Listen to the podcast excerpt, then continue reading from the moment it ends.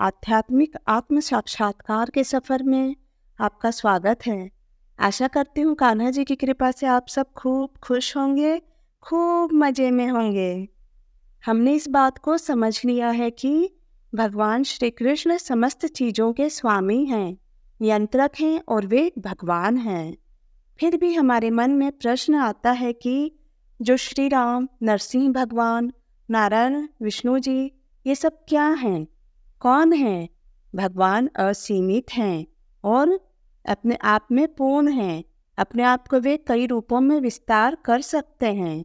भगवान ऐसे अपने अनंत रूप बनाते हैं, उनमें और भगवान श्री कृष्ण में कोई अंतर नहीं रहता। जैसे फॉर एग्ज़ाम्पल विष्णु जी, राम भगवान, नरसिंह भगवान, वराह अवतार आदि। हम इसे ऐसे समझ सकते हैं कि भगवान श्री कृष्ण मूल रूप से भगवान हैं। और वे अपना विस्तार अनेक रूपों में करते हैं आवश्यकता के अनुसार। जैसे कोई एक्टर होता है अलग अलग मूवीज़ में उसको अलग अलग रोल निभाने होते हैं तो अलग अलग मूवीज़ में अलग अलग रोल निभाने से वह अलग अलग नहीं हो जाता, वो तो वही रहता है। उसका गेटअप बदल जाता है, उसका नाम अलग अलग रहता है। वैसे ही भगवान की अनेक लीलाएँ होने के कारण और हर एक लीला में उनका अलग उद्देश्य होने के कारण उनका अलग अलग गेटअप रहता है। अलग अलग अस्त्र उनके पास रहता है, लेकिन मूल रूप से भगवान कृष्ण ही इन सब में अपने आप को विस्तारित करते हैं। उनमें और भगवान कृष्ण में कोई अंतर नहीं है। कोई ये नहीं बोल सकता कि भगवान श्री राम कृष्ण नहीं हैं या भगवान श्री राम कृष्ण से छोटे हैं। ऐसा नहीं है। भगवान कृष्ण ही भगवान श्री राम के रूप में उपस्थित हैं। भगवान कृष्ण ही नरसिंह भगवान के रूप में उपस्थित हैं। बस अंतर क्या है? मूल भगवान श्री कृष्ण हैं और उन्होंने अपने आप को भगवान श्री राम में विस्तार किया है या भगवान विष्णु में विस्तार किया है। आध्यात्मिक गणित कैसा है? आध्यात्मिक गणित में भगवान अपने आप को अनेक रूपों में विस्तारित करते हैं। लेकिन भगवान में कोई कमी नहीं आती। भगवान श्री कृष्ण की सोलह हज़ार एक सौ आठ पत्नियाँ हैं।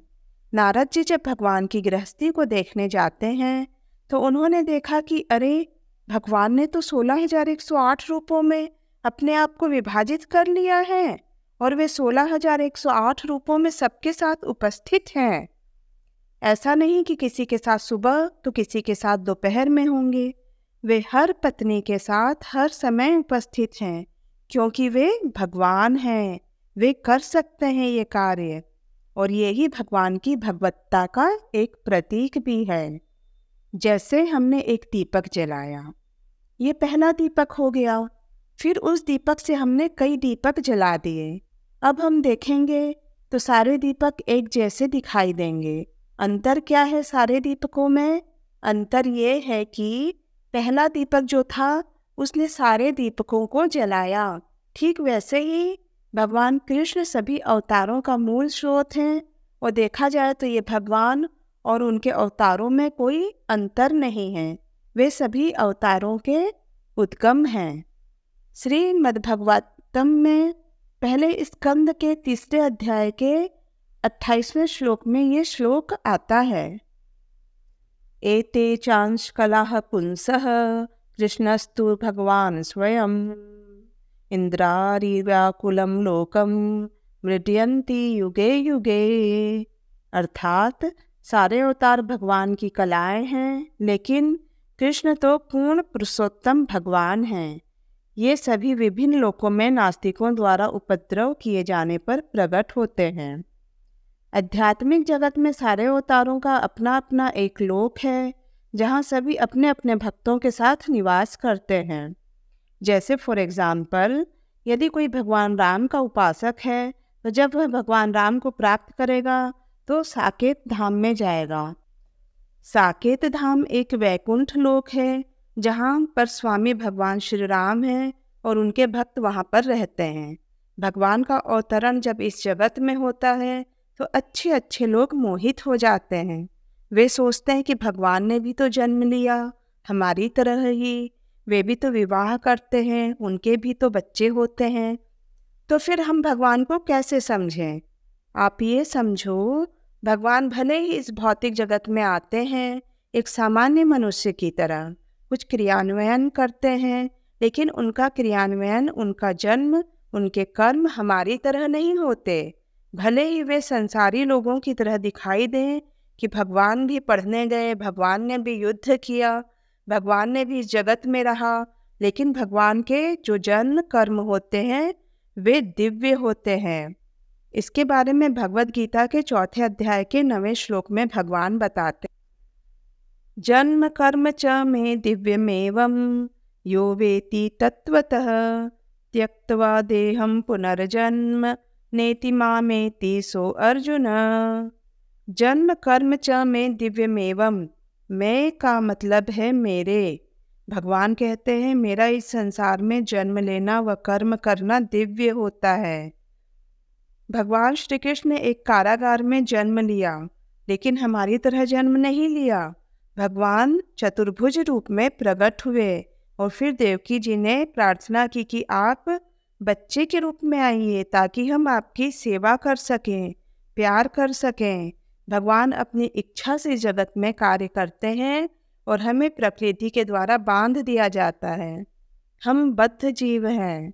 भगवान लीलाएँ इसलिए करते हैं ताकि उनकी लीलाएँ सुनते सुनते हमारे मन में उनके लिए प्रेम उत्पन्न हो, जो कि हम भूल चुके हैं। भगवान के इस भौतिक जगत में अवतार लेने के तीन मुख्य उद्देश्य होते हैं। इसके लिए भगवान चौथे अध्याय के आठवें श्लोक में बताते हैं, परित्राणाय साधुना, विनाशाय च दुष्कृता धर्म संस्थापनार्थाय संभवामी युगे युगे। अर्थात, भक्तों का उद्धार करने, दुष्टों का विनाश करने तथा धर्म की फिर से स्थापना करने के लिए मैं हर युग में प्रकट होता हूँ। आज अनेक आडंबरी व्यक्ति खुद को भगवान बताकर अपनी पूजा करवा रहे हैं। तो हमारे सामने एक चुनौती है कि हम कैसे समझें कि भगवान के वास्तविक अवतार कौन हैं। इसके लिए भी शास्त्रों में मार्गदर्शन दिया गया है। अवतार वे होते हैं जिनके लिए शास्त्रों में पहले से भविष्यवाणी होती है।